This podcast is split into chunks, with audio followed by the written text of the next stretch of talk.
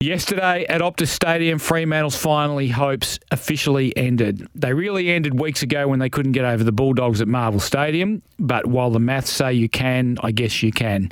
But thanks to Isuzu Utes, and you can live your own way in the Isuzu D-Max, here are four points on the Dockers to four-wheel drive you to work today. Point one, Hayden Young should be a permanent midfielder by the time round one rolls around next season. He has been superb in the last two weeks on Paddy Dangerfield and Lachie Neale. They are two pretty reasonable scalps to put on your gun belt, and it got the Dockers a great win over Geelong and came very close to getting them the win over Brisbane yesterday.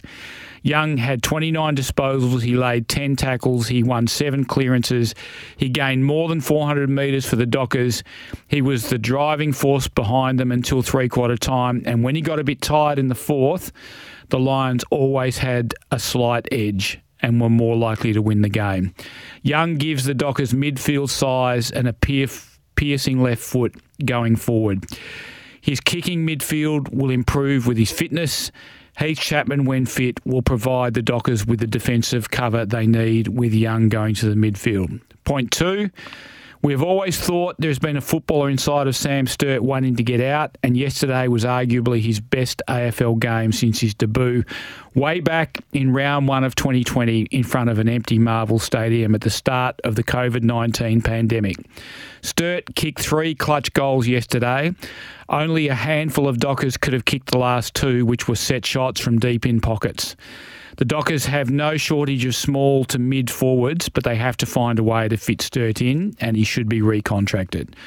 Point three, I'm not going to make any comment on whether the Dockers should trade or keep Sean Darcy, but in Darcy's absence, Luke Jackson played some sort of a game for Fremantle yesterday. He had 24 disposals, kicked a goal, laid six tackles, won five clearances off his own bat, gained 437 metres for the team. His hunt after the ball at ground level is incredible for a player his size, and his ability to handle low balls is also incredible for a big man.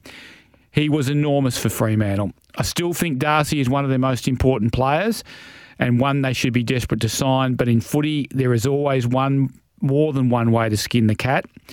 And the Dockers now have two superb ruck options, both of whom love the responsibility of being the main guy. And point four, the finals are officially gone for Fremantle, but they can't drop anchor now. They need to get something out of the season and they need to continue to unearth younger talent. It was good to see Neil Erasmus play solidly yesterday.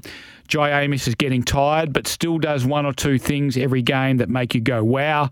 One handed mark on the goal line yesterday. I'd love to see them give Ethan Stanley a full game before the end of the season. And on the Darcy Jackson Ruck dilemma, they probably should give Liam Reidy a game too, just to see what he has got and how far he has to go. It has been a disappointing season for Fremantle. They can still get a fair bit of information out of this. What do you think? You can have your say on the Tempur at Bedshed text line on 0487 736 736, or you can give us a call on the open line 13 12 55.